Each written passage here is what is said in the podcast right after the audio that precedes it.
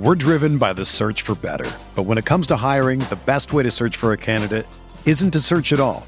Don't search match with Indeed. Indeed is your matching and hiring platform with over 350 million global monthly visitors, according to Indeed data, and a matching engine that helps you find quality candidates fast. Ditch the busy work. Use Indeed for scheduling, screening, and messaging so you can connect with candidates faster. Leveraging over 140 million qualifications and preferences every day, Indeed's matching engine is constantly learning from your preferences, so the more you use Indeed, the better it gets. Join more than 3.5 million businesses worldwide that use Indeed to hire great talent fast. And listeners of this show will get a $75 sponsored job credit to get your jobs more visibility at Indeed.com slash BlueWire. Just go to Indeed.com slash BlueWire right now and support our show by saying that you heard about Indeed on this podcast. That's Indeed.com slash BlueWire. Terms and conditions apply. Need to hire? You need Indeed. My name is Jari Bolander. Welcome to the Entrepreneur Ethos Podcast.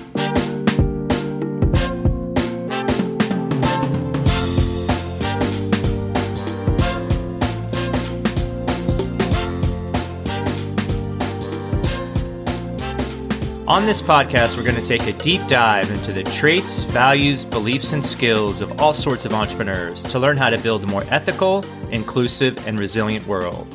Let's get started.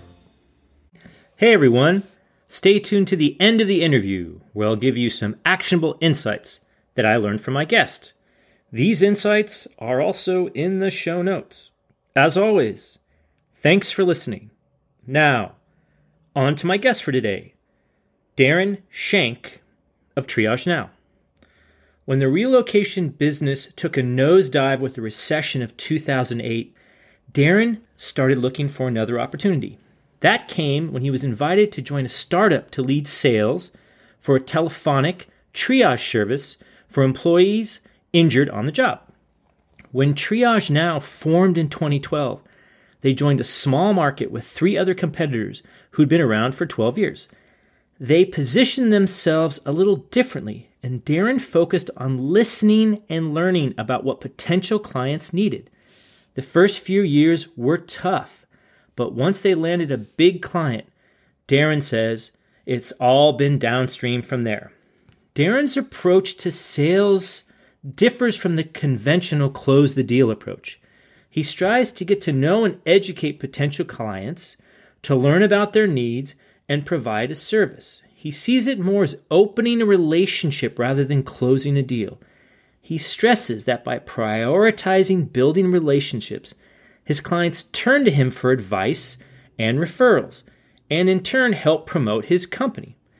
New entrepreneurs are advised to start out in a way that will differentiate themselves and to remember that you're laying the groundwork for future sales and customer relationships by being educational and helpful. Now, let's get better together. Darrin Schenck, welcome to the podcast. Great to be here. Thanks for having me. Well, thank you for coming on. We uh, met through matchmaker.fm as we were talking about a little bit before we started to hit record and love what James is doing over there. Yeah. A lot of good stuff that he's he's going to be working on too. So I'm glad we could connect. Yeah, um, a great resource for me as well. Yeah, it's really cool. And you're at a company called TriageNow, which we were talking a little bit about how to define this before. Um, and so I'm going to kind of butcher it a little bit. And then later on, we'll talk about the whole evolution sure. of it. It's basically you guys are a software company that sort of does telephonic triage. So if you get hurt on the job for workman's mm-hmm. comp, they, you know, the employee would give you guys a call and a nurse would help them out and kind of direct them on how to handle whatever they need to handle. So, correct. That is, oh, good. I'm glad I got it right. so, yeah, that, that was pretty good synopsis. Oh, cool. So, the beautiful thing about, you know, this sort of thing is like, especially in the time of COVID, which we'll talk more about, you know, as, as we go along um, you know, I'm a big fan of anything digital health. So really great what you guys are, are, doing. And we'll get into all that and how it came about and all that sort of stuff. But uh, before we do that, as I like to say, tell us uh, how you got to do what you're doing today. Uh, community service sentence. Uh, well, you went to ASU, so uh, yeah. to that.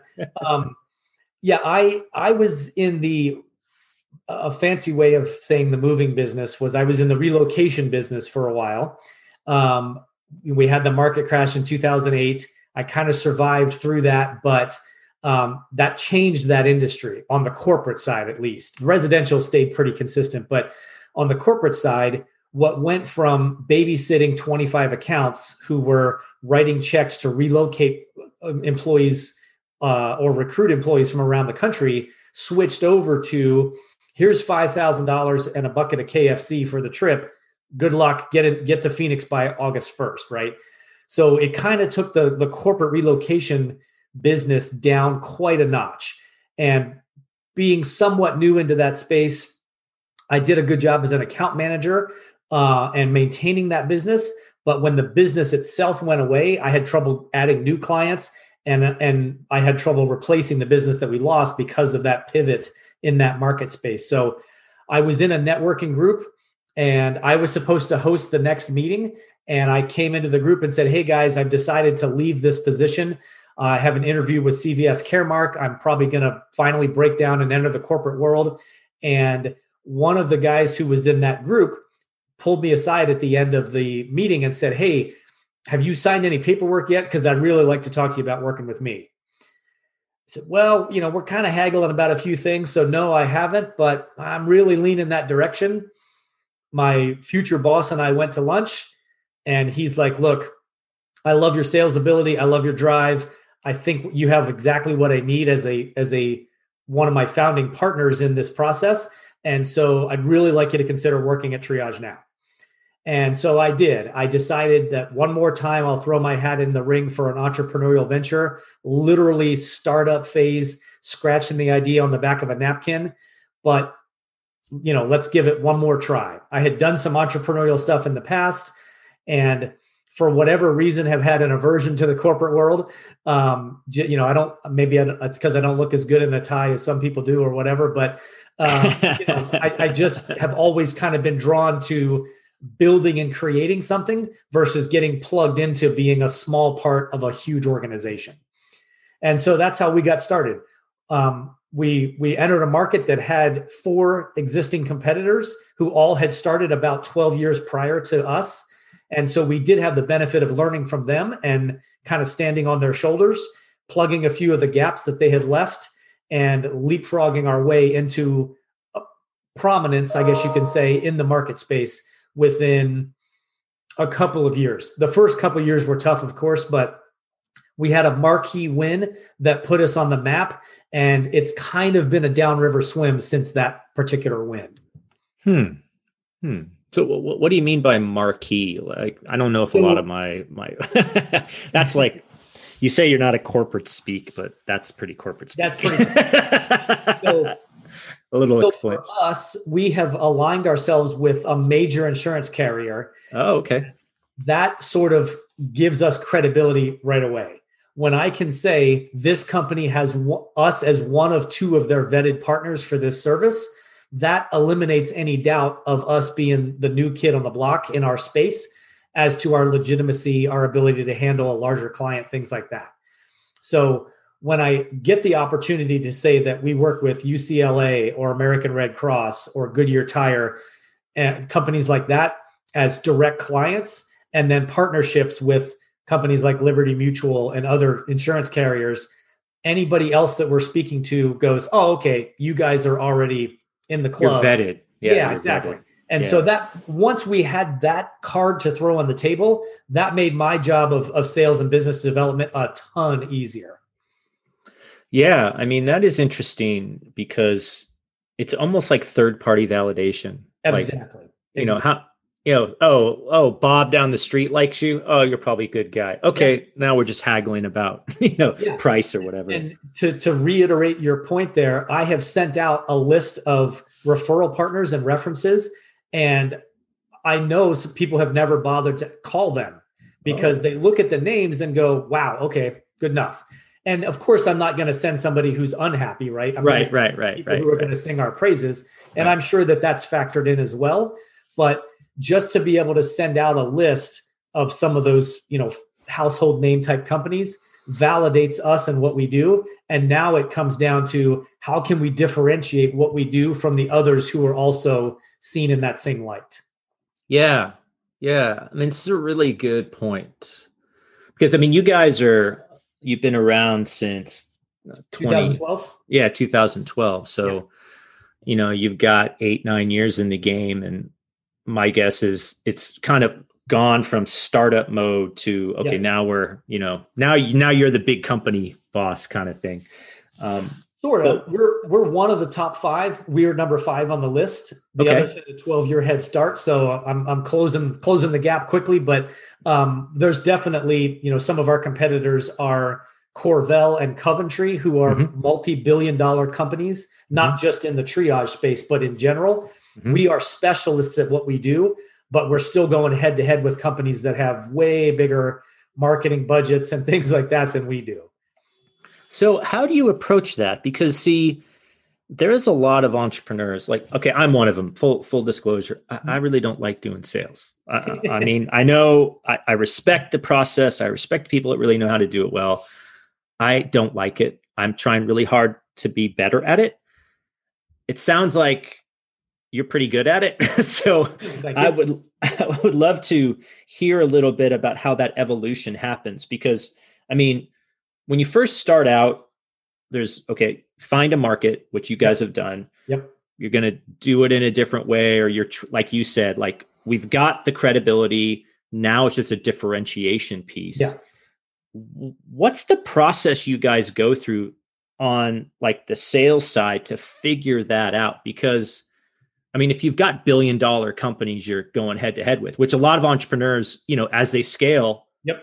That's reality. it's, it's reality right how do you go after how do you go after that how do you how do you kind of understand the landscape in order to go attack it so that you know the billion dollar company doesn't crush you yeah well you you actually hit on a couple of key points, and then there's one secret sauce thing. And if you promise not to tell anybody else, I'll share. um, Just between you and me, man. Like we're not recording or anything. so, so first and foremost, you have to have a compelling reason for people to buy from you, right? Not just hey, we're in the market too, so why not us, right? A, a compelling differentiator or value add slash benefit that that you can show this is why you should choose us. For us, we have a military triage approach to our medical algorithms. So it's not a radical shift in the care itself that we recommend, but the first thought process is can we help you where you are, or do we need to get you to a clinical environment? Our competitors typically start with a clinical approach and try to weed people out, but as you can imagine, if you're starting with a clinical approach and mindset, you're going to get more clinical referrals. So, that one little thing we have harped on since the beginning and have pounded into the market's head that this is our biggest differentiator. Now, we've added some technology that our competitors have not. We're SOC 2 compliant, which none of our competitors have done yet. Um, but those were recent developments. So in the beginning, to to kind of you know hit that point of hey, yeah, we're also in the game. That that one thing that was a differentiator uh, was a huge key to that process. That got us in the door at Liberty Mutual, and we were able to be as a smaller company where we were more flexible we could we could pivot faster we could do some customization that our some of our competitors could not and that's why we were one of the two chosen companies for that service. Hmm. In term in terms of sales, here's my biggest secret. I don't like doing sales either. I knew it. I knew it. Yes. so what I do is I'm an educator. Oh. I educate a client or sorry, prospective client to all the things that we can do.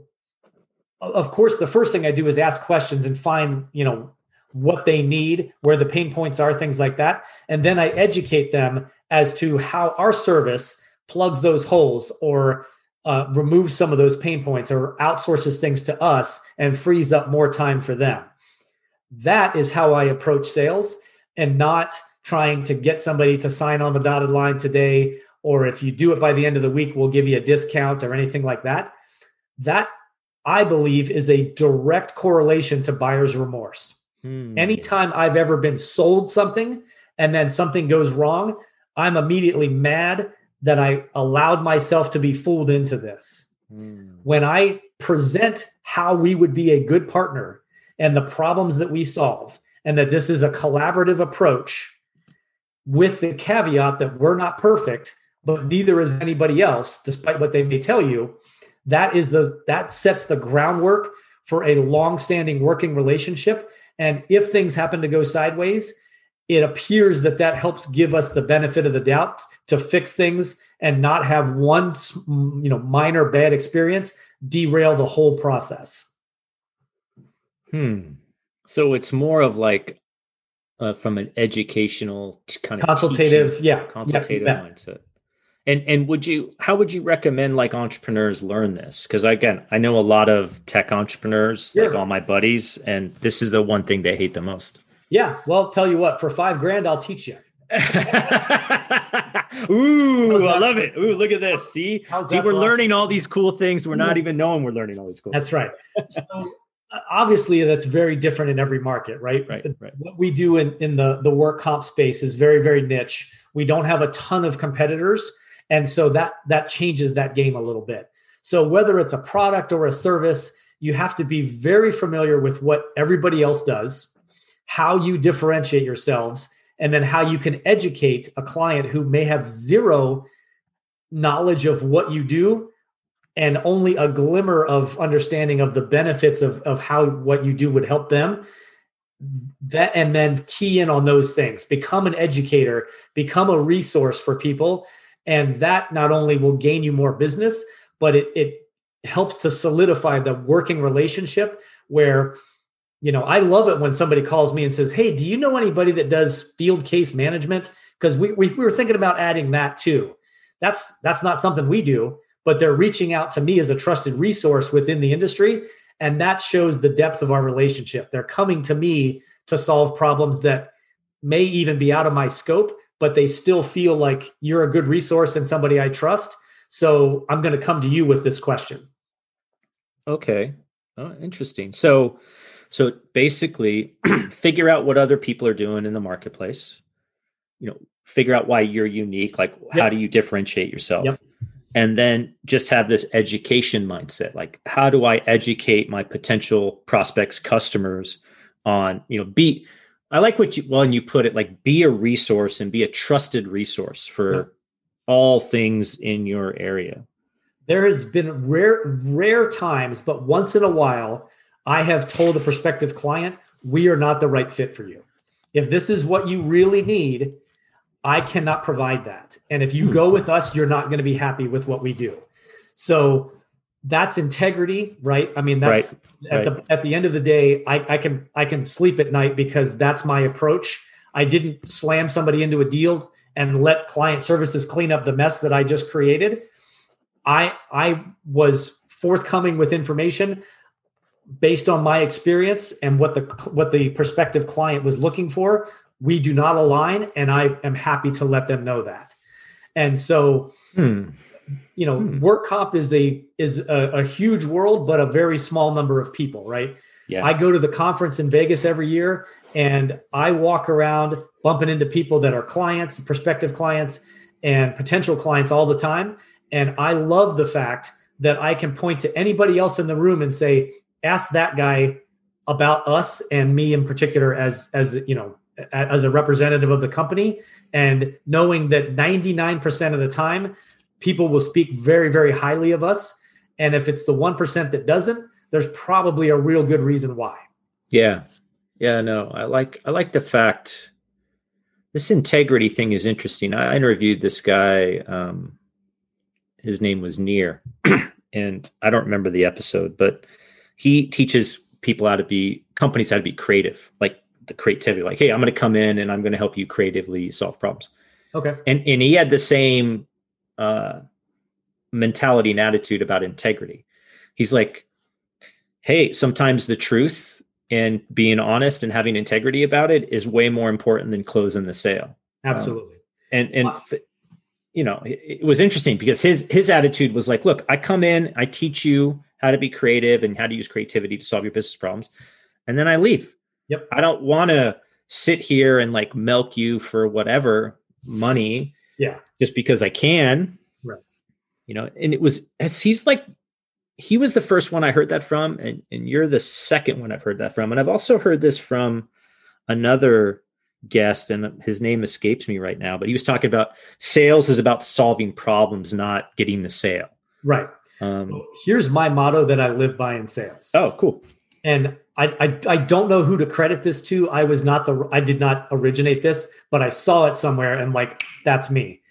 I am I am not closing a deal. I am opening a relationship. That is how I approach sales because I've had clients who have left us because the owner of the company said, Hey, we're going to move over to this. My brother in law works at this insurance company. Mm-hmm. They have a triage service. We're changing things over. And it's completely out of their control. Some of those situ- situations are my best referrals because they loved what we did. They loved how we handled their, their business at the time and how that uh, working relationship ended and they're happy to speak on our behalf. It's one thing to have people who like and are happy talk on your behalf, but people who have left or left and come back because of the relationship that you had with them and they missed it in their in the other vendor that they went with, that speaks volumes. And and that mindset of opening a relationship is what facilitates that. So I'm not closing a deal, I'm opening a relationship. Correct. Wow, I like that so hard to do like to have that is it is it because you do like b2b sales or i i get the sense that complex b2b type sales processes and i've had to deal with this a lot like buying software from vendors sure. back in the day you know I, i've i've felt this a little bit more in those situations but what about like b2c i I don't know. It it seems it's just hard for me to wrap my head around that. This is why I'm asking. Do you think this also would apply to like a direct to consumer company or a, yes. you know a B2B or B2C type approach? I, I, do. I think your point is excellent though. I think it's a requirement in a long sales cycle relationship type. I used I did medical sales for Johnson and Johnson for, for Oh wow. and so that's a uh, long sales cycle. Yeah. Switching a doctor over from a competitor's um, uh, implementation tools to put in a, a, a, new hip or a new knee, for example, because I did orthopedic stuff. Yeah. Switching them over from what they were trained on to yeah. your company's system is very, very difficult. Yeah. They, that, I, you probably, yeah, you probably measure that in quarters, if not years. If, if, if you were lucky, it was quarters. Yeah. So, but if I was selling cell phones or God forbid used cars, right? I still think that that approach works. And and I was just having this conversation with someone the other day. I I wish somebody in the used car business or in the car dealership business in general had the wherewithal to try that approach. And I know some advertise it. I fired the guy that I bought my last vehicle from halfway through the process and worked with his manager he wow. was just prototypical cheese cheese ball sales guy, used salesman. To I mean, by definition, it was awful. Yeah, yeah. And I did everything I could to avoid that. I did as much of the negotiation online as possible, yeah. and he still pulled me in when I showed up at the dealership. He's like, "Hey, man, now that you're here, you know we've got these brand new." I'm like, "Stop right there! I am here for the vehicle that we talked about only. Do you have my paperwork ready or not?" Yeah. And so halfway through the process, I'm like, dude, I'm done. Go get your boss. Yeah. And so I, I A, I never want to be that guy. But B, I'm not going back to that dealership again.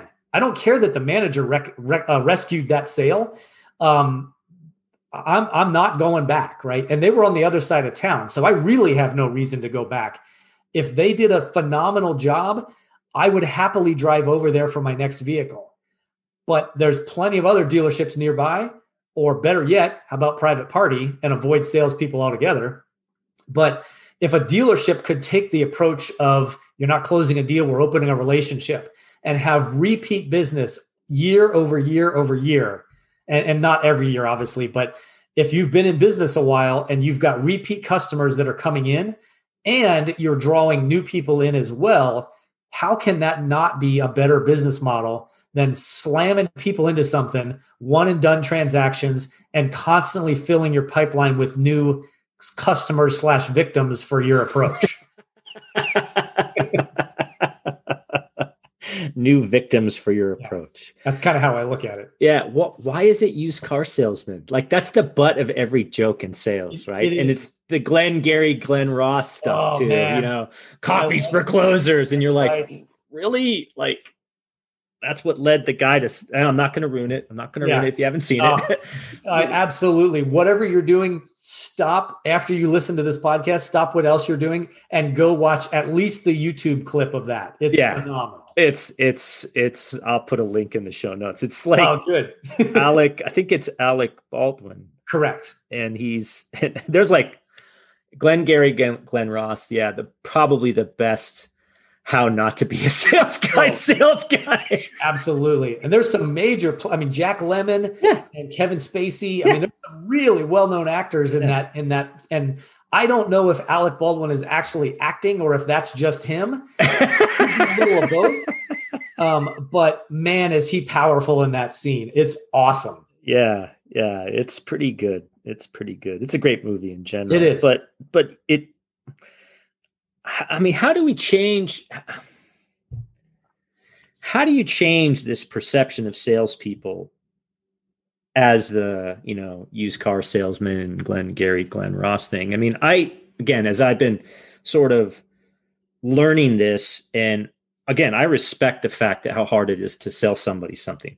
Believe me, it's the one of the hardest things to do because it's like the ultimate metric of success in one sense. Well, they didn't have it. Now they have it. Like no other vanity metric kind of matters in the startup world. I mean, you can have a philosophical difference about yeah. what matters or what not, but how how how do you think you can kind of change this perception? And, and the reason I ask you this is because I really want to see how entrepreneurs will be actually better sales people.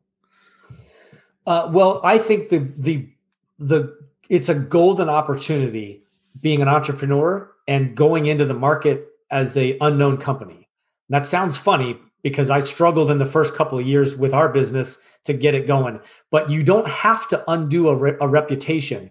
You you can be different starting out, and that that was really my approach. Was I brought an approach that was, as I mentioned, I was in, immediately previous to the triage piece. I was uh, in the corporate relocation piece, piece, which was more of account management really than you know constant you know hunting up sales. Um, when I brought that mindset in, we were the new the new kid on the block. We had we had a, a product that was slightly different, and I was able to go and present and hone my craft of the message that people wanted to hear. But I can tell you from experience, everybody wants a a consultative approach and a salesperson who's going to be a partner, not somebody who wants to, you know, hit and run, right? And so I think any market is starving for that. So if you have the opportunity to come in fresh with where you're not trying to overcome a like for example, you were a car dealership and you've switched to the model of let's open relationships, you'd have to overcome years of bad experiences with people to get them to trust that, hey, we're now doing things differently. As an entrepreneur with a new company into the market space, you're coming in a blank slate and you get to set the, the industry's perception of you from day one. And if you do it in the right way, I think that leapfrogs you a pat over top of a lot of others because the one thing, the one piece of consistent feedback I hear about my competitors all the time is that they do the same canned presentation over and over. They're sales guys, they're not listening, they're waiting to talk. And that just doesn't work. People know that. People on a first date don't want to hear that. people at the family Thanksgiving dinner don't want you talking about you the whole time. Everybody wants to be involved in the process. And if you take that into sales, you'll be much better off right away. Yeah, that's actually really good advice. That is the same exact advice that I would give someone that wants to be an awesome podcast host. You just have ah. to sit back and listen. Let the magic happen, right? Let the magic, as we said before, it's like the first question and the last question are the same. Yep. The same. It's the magic is the dash between, as I like yeah. to say, which I think is Scotty. There's a country song called "The Dash" that my fiance loves, and we listen to it all the time. It's Scotty McCreery, I think. Good, great, great, uh, great song. Um, I have to take your word for it. I'm, I'm not a country music fan. Yeah, neither am I. but I, for whatever, I mean, I'm a heavy metal guy, but I, okay, for whatever cool. reason, it's really cool. Like I, I was struck by the lyricism and oh, cool. It, it's uh, uh anyway, it, it's just a really interesting song. Um, hmm. Well, this is really this is really fascinating because I I rarely get to. Well, let me let me just let me step back. I have this visceral reaction to like, oh, I have to now go sell something. Yeah but I like this whole map mindset of like, no, it's not really about sales. It's about educating the marketplace, educating potential partners, opening relationships, not closing deals. Yep. Be of service. I, am a big fan of being of service. I mean, this podcast is of service. Like yeah, I'm trying to, you know, as a good example. So, and it's interesting when I have to like pitch or help like my clients in my PR and marketing business, I'm way better at selling them, quote unquote, than I am kind of selling myself. I mean, because yeah. it, it, it's sort of a hard thing to kind of promote yourself. And I, I'm wondering, do you have any kind of advice on that aspect of it? I mean, I know you're kind of promoting your company, and that's a little bit different, but you know, you're also a speaker, you lecture, you know, mm-hmm. you you're uh, you're, you're on the faculty of Arizona State my guess is you have to do some self promotion. I mean, this podcast is probably some of that self promotion stuff. How do you how do you how do you take what you've learned in sales, this very educational approach, this opening relationships, not closing deals, and apply that to how you kind of promote yourself? Because one of the other things that entrepreneurs are can be really bad at, and you know, guilty as charged, is promoting what we do and promoting ourselves as hey, this is what I've done. Yeah. Well, let me ask you a question first. Um, do when you promote your services for PR, do you do all of the work? Usually, yeah. Okay. I mean, we so have some. You are you are truly promoting yourself and the company and the brand all as one thing because it, it is you. You're not like for me. I've got a team of 50 people behind me that are nurses and client services people and things like that. So I promote us mm. and, and what we do. But in your case, you are really promoting you because it's a hands-on project for you that you're trying to win from that client, right? So that would yes. change things for sure. But uh, it the if you present yourself from a, a standpoint of integrity first, and you have a great product or a great creative idea that you can bring to somebody and show them how it would benefit them I can tell just from talking to you in this short time that we've been doing this that you're a, likable guy. People would, you know, easy, feel comfortable talking with you and things like that. Uh, unless this is your podcast persona. it's all, no, all, you pretty game. much you pretty much get what you get with me. Yeah, I wear my too. heart on my sleeve. I I, yeah. I can't be more than one me. I'm just not like um, anyone that knows me would say that. Oh yeah, Jari. Yeah, he's. I, I hear you. So so that's good, right? I mean, you're you're not having to flip the switch and, and click into that guy to go do your job, right? It's it's just you.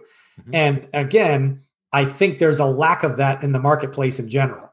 Too many salespeople are trying to either make a quota because their job's on the line, or I'm trying to squeeze this in by Friday so it hits this commission check cycle instead of the next one. Anything that's not client centric, that's focused more on them than the client, people sniff that out really fast. And even when you're offering somebody, hey, if you know, I talked to my boss and uh, we can, if you sign by Friday, we can get you this price. No, that that just screams you know, I'm falling short of my quota or I need a commission check or I got to close the deal, I'm going to get fired, whatever, right? When you come in, be yourself, present a solution, sorry, ask questions first, present a solution and do all of that with integrity, I think it's just a matter of time before you win. Hmm. Now, for entrepreneurs, the tough part is can you do can you survive long enough to get to the point where you start landing deals right? That's that's the tricky part. And that was where we struggled initially.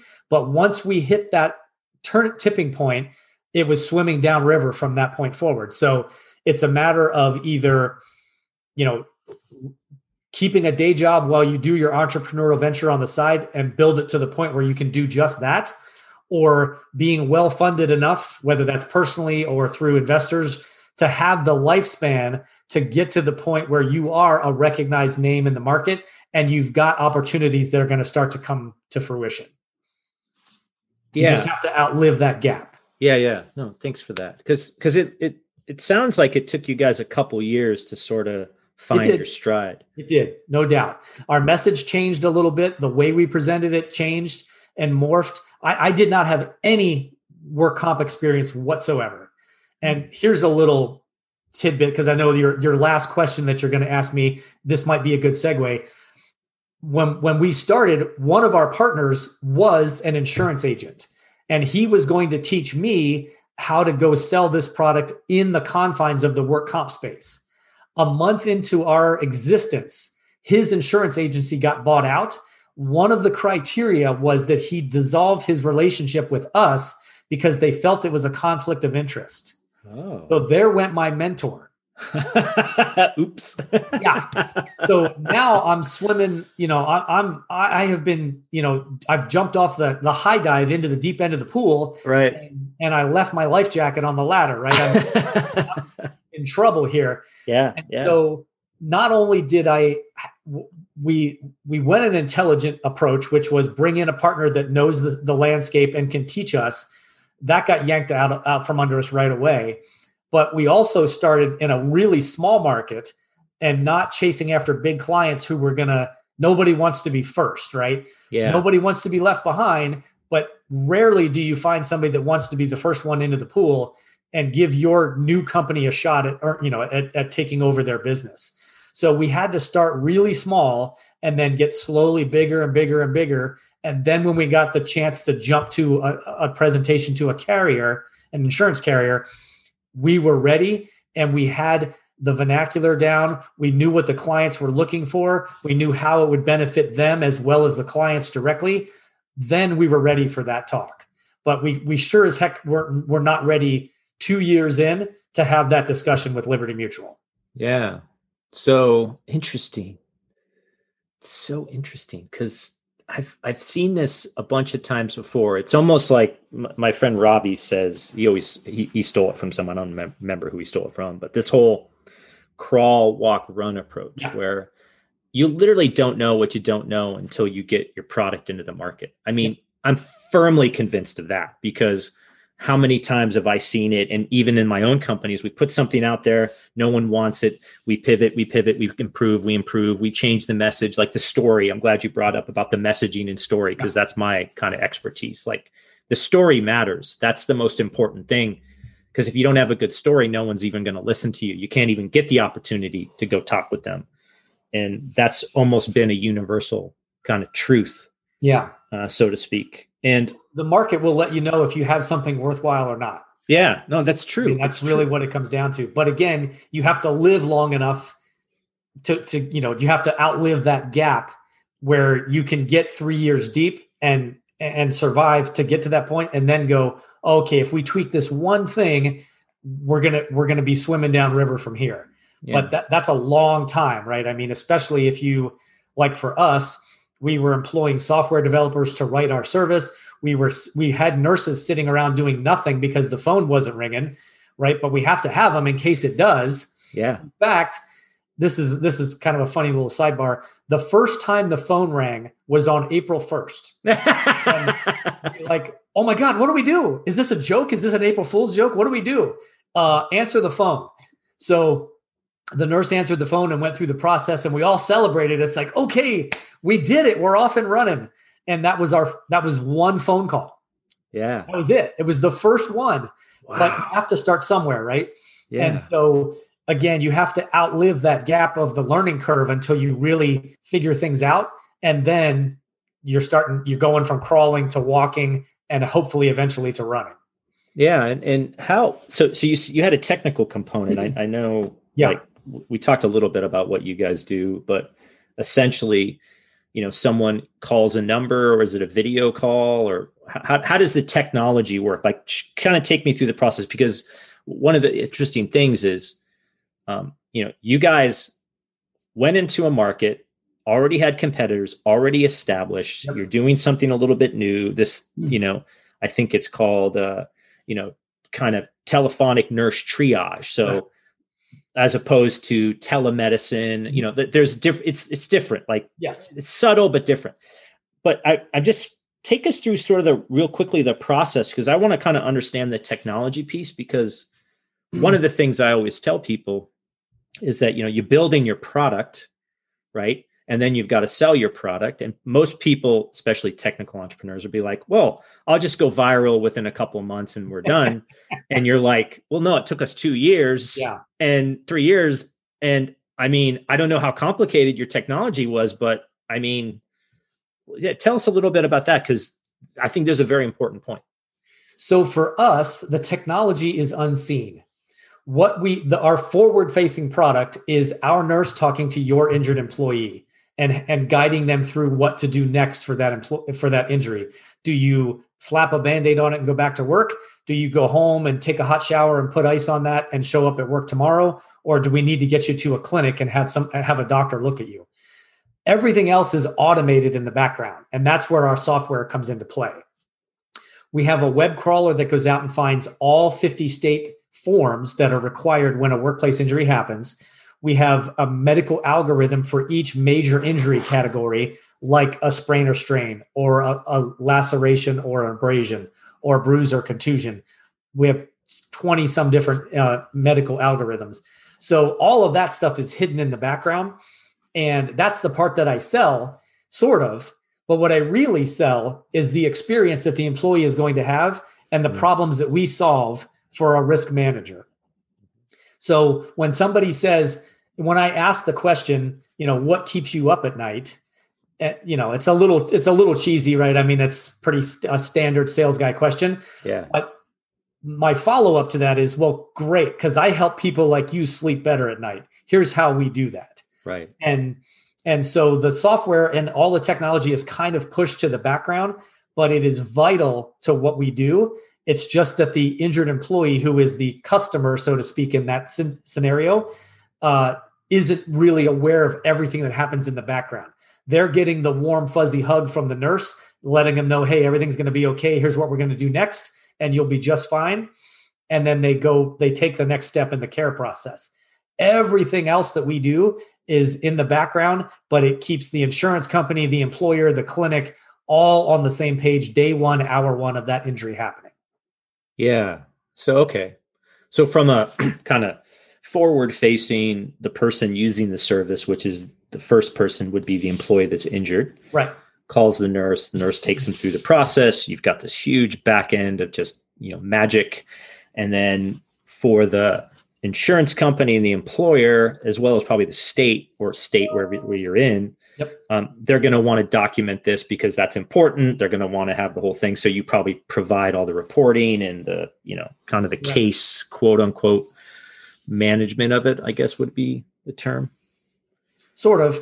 The, there is case management, but that's mm-hmm. downstream of us. Hmm. Case management kind of falls under somebody, for example, that um, would fall and fracture an arm mm. right? So they they need a they need they they may not even call us for that, right? That injury is serious enough that they might just send that person to the hospital, right. depending on how bad it is.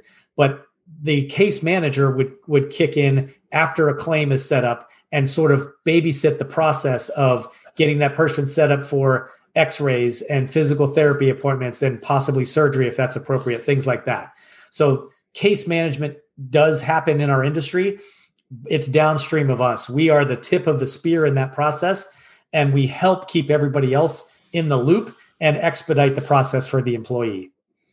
Interesting. Interesting. And it took a couple years to sort of get that squared away uh, where after five years of work we were an overnight success. Awesome awesome. Kind of how it works right? Yeah it's kind of how it works. So what advice would you give kind of the next generation of entrepreneur coming up oh, don't do it, what? This whole show's about that. No i'm kidding. Um, you you need to have a strong stomach right? There's no question that being an entrepreneur will test you in ways you never thought possible or that you never thought about ahead of time um, it's easy to make any numbers that you want to achieve with revenue and things like that make sense on a spreadsheet. I would triple every number that you put on in terms of cost and at least cut in half any revenue numbers that you have and see if that still works. If it does, you have a shot. If your plan is we need to be selling stuff in three months into this to keep the company going, you're setting yourself up for failure. It just does not work that way. And like you said about, you know, hey, we'll go viral and then this will take off and we'll be shipping products around the world. Okay, yeah, that happens about 0.0001% of the time. The rest of us do it the hard way, which is to toil in misery for five years and then become an overnight success, right? Yeah. So, so be prepared for that stuff ahead of time. I will tell you I, I did a personal. Uh, my dad and I did an entrepreneurial venture together. He used to work in the wine and spirits business, saw a gap that we could fill. We put together our own distribution company. We got some products that we were representing. We got some stuff into Total Wine. We thought we were off and running. well, we had a deal for a million dollar account on the table in January of it was this was before TriageNow, so it's been a while.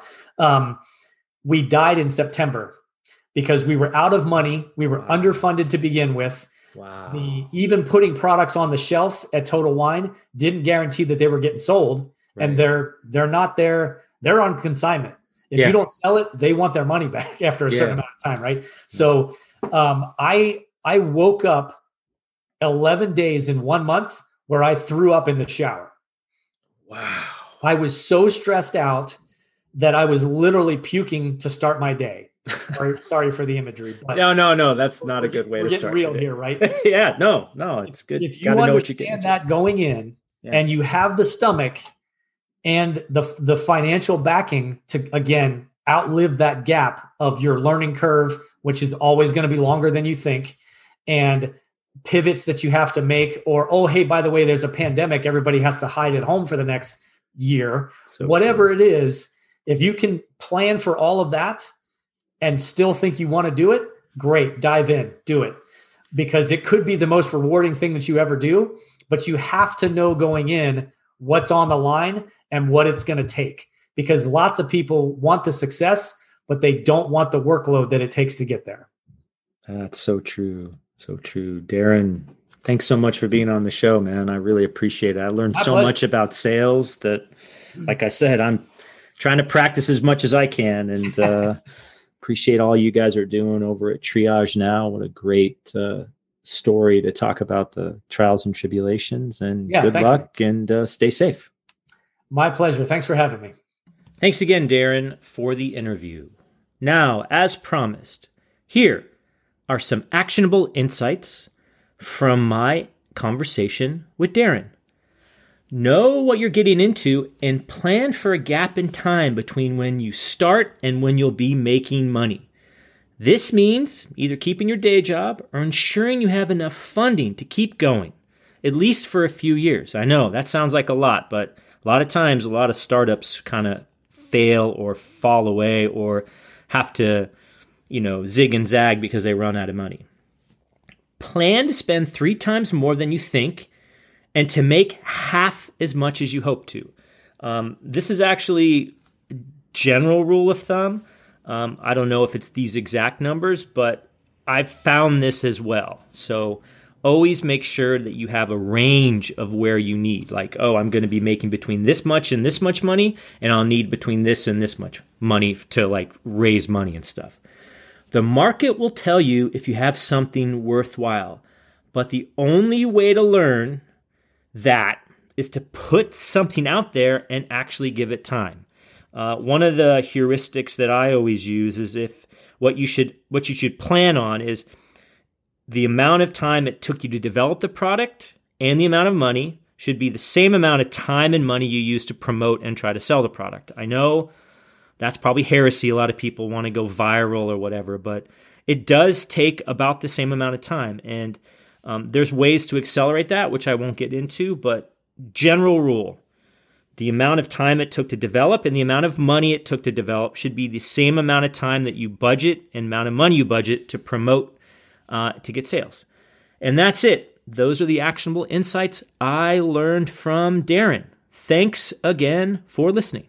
Thanks for listening to the Entrepreneur Ethos podcast. I hope you enjoyed this episode as much as I did creating it. My hope is that you learned something that can make you a little bit better. If you enjoyed the podcast, please do share it with friends and review it on Apple Podcasts or Spotify. You can also join my email list by visiting theentrepreneurethos.com to get my thoughts on what I'm doing to get better, as well as what I'm working on. You can also pick up my book, The Entrepreneur Ethos, if you want to learn the traits, values, and beliefs that I think we need to build a more ethical, inclusive, and resilient entrepreneur and frankly, world community. Feel free to follow me on Twitter at the Daily MBA and let me know if you have any questions or recommendations for a guest you'd like me to talk to. Also, drop me a note if you try anything we talked about on this or any other episode. I'd love to hear what's working for you. Until next time, keep getting better.